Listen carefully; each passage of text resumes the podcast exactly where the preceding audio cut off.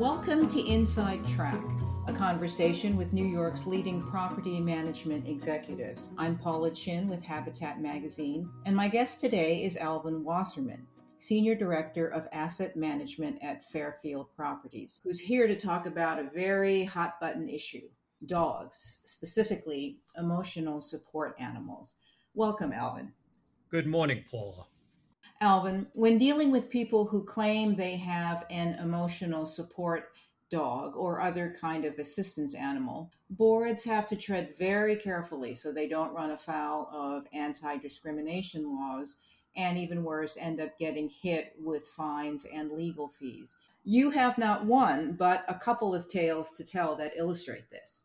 Yes, Paula. In fact, incidents with dogs on Long Island has become one of the leading insurance claims, surpassing trip and fall claims. Examples of claims filed include a dog attacking dog, dog attacking human, dog disturbing the peaceful enjoyment of their home, and the hot topic today is emotional and support dogs. Can you tell us about any specific buildings that you manage that have, where boards have run into this kind of problem?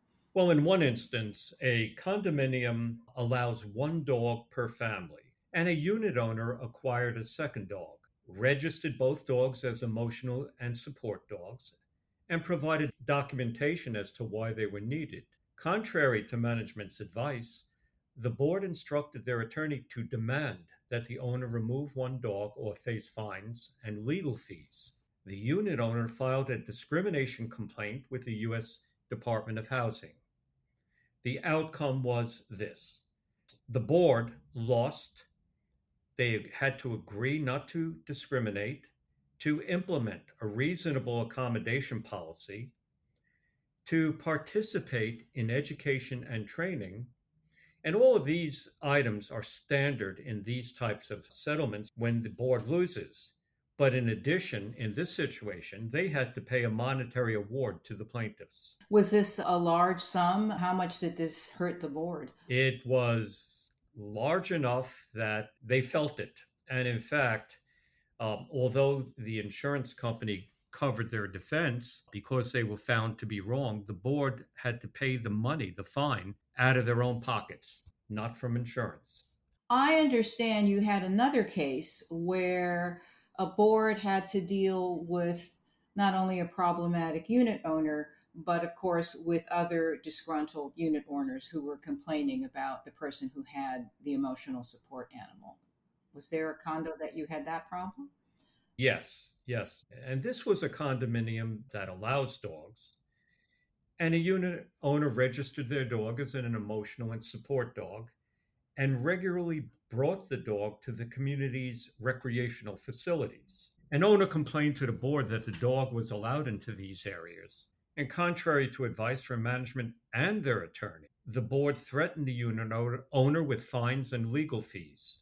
The unit owner with the dog filed a complaint with the New York State Division of Human Rights.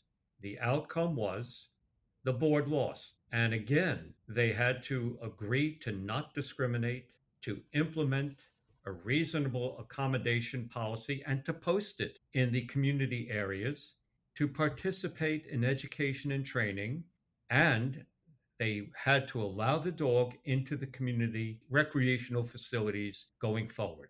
And what kind of recreational facilities are we talking about? In other words, what are the other unit owners putting up with? Well, we're talking about a clubhouse, a swimming pool, tennis courts, various facilities like that. And uh, the dog, the Division of Human Rights, stated that that dog, because it is a comfort and support dog, can accompany the owner in any of those facilities and any of the common areas on the property. This to me raises a question that I imagine is very difficult for boards to handle, which is, what if you have other unit owners, say, whose children are terrified of dogs, or other people who are allergic to dogs, and they're complaining to the board about this emotional support animal? Is there anything boards can do? Not that I'm aware of, Paula. The law takes precedent, And, you know, the fact that somebody's uncomfortable with dogs or afraid of dogs or allergic to dogs, there's no law to protect those people's rights. The law only protects the rights of the person who has the need for a emotional support dog. Okay, so in other words, people with emotional support animals seem to be the prevailing party. But there must be cases when the owner of an animal is clearly in the wrong. In those cases, do boards have the upper hand? Not always. And here's an example where prior to purchasing a cooperative unit, the prospective purchaser submitted a purchase application that included a signed affidavit saying that he did not own a dog. Upon approval of the sales application and prior to closing, the purchaser signed a second affidavit stating that he did not own a dog. The purchaser closed and moved into the unit with a dog. The board directed their attorney to send a letter to the unit owner stating that he was in violation of the restriction to having a dog and committed fraudulent misrepresentation by signing two affidavits stating that he did not own a dog. The unit owner submitted documentation that his dog was registered as an emotional and support dog and explained why it was needed. And the outcome of this situation is the board's attorney, who is familiar with the law, advised that even though the owner falsely signed the affidavit, submitting documentation that the dog was registered as an emotional and support dog was sufficient to allow him to keep it. The attorney advised the board to not pursue it further. And in this instance, the board followed the legal advice of their attorney and approved the owner keeping the dog, avoiding any kind of litigation and fines and et cetera. Alvin, you mentioned insurance earlier. How did that come into play in these three cases? In other words, did the boards have to end up paying more insurance? Well, in the first two cases, an insurance claim was filed when the board was um, Uh, sued, received a complaint from either the Division of Human Rights or the uh, U S Department of Housing.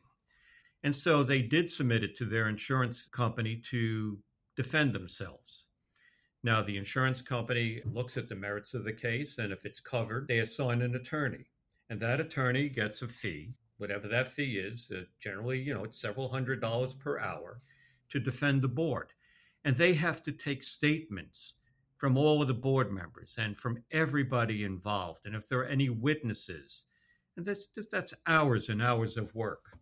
And ultimately then they put together a response that they submit either to the U S Department of Housing or to the New York State Division of Human Rights. And then it's reviewed by the government authority and then decision is made.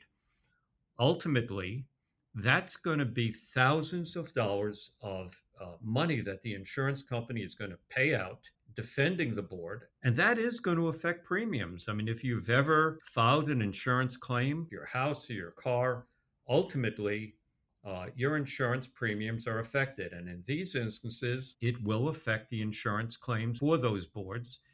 And in the third instance, there was no claim filed because the board simply accepted their attorney's advice, so there was no effect on the insurance.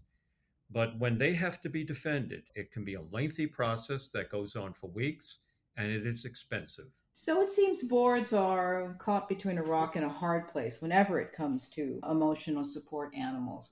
What is the takeaway here? And finally, what can boards do beyond when they're dealing with the specific unit owner or shareholder?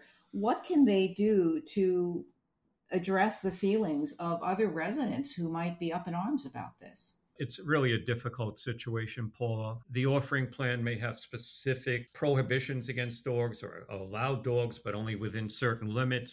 The house rules may state that as well. And the best you can do is put that forward to anybody who either lives at the community or intends to buy at the community. And then you're dependent upon that person's integrity and honor and truthfulness as to whether they're going to abide by it. I'm sure there are legitimate instances where people really need an emotional support dog and they need that help. But in many of these instances, it only helps them and neighbors who are not comfortable with dogs, allergic to dogs, afraid of dogs, they lose their rights in this situation. What's the final takeaway here for boards, Alvin? The final takeaway is no matter how you feel about it and no matter how much you think you're right, one needs to be careful and not let emotionals get in the way and rely upon the advice of your attorney, your managing agent. Your attorney and your managing agent aren't living in the situation with the board and with the community, and they could be more objective, although they You know, they can be empathetic and sympathize with the difficulties that the board is facing. They're going to provide advice where they're not personally involved and where they're going to try to guide you in the best way. And that best way is usually what? Is there a general principle that boards need to be aware of? General principle is to comply with the law. Okay. Um, Alvin, dogs are, are, as I said, a real hot button issue. This has been really interesting. Thank you so much for joining us today. You're quite welcome.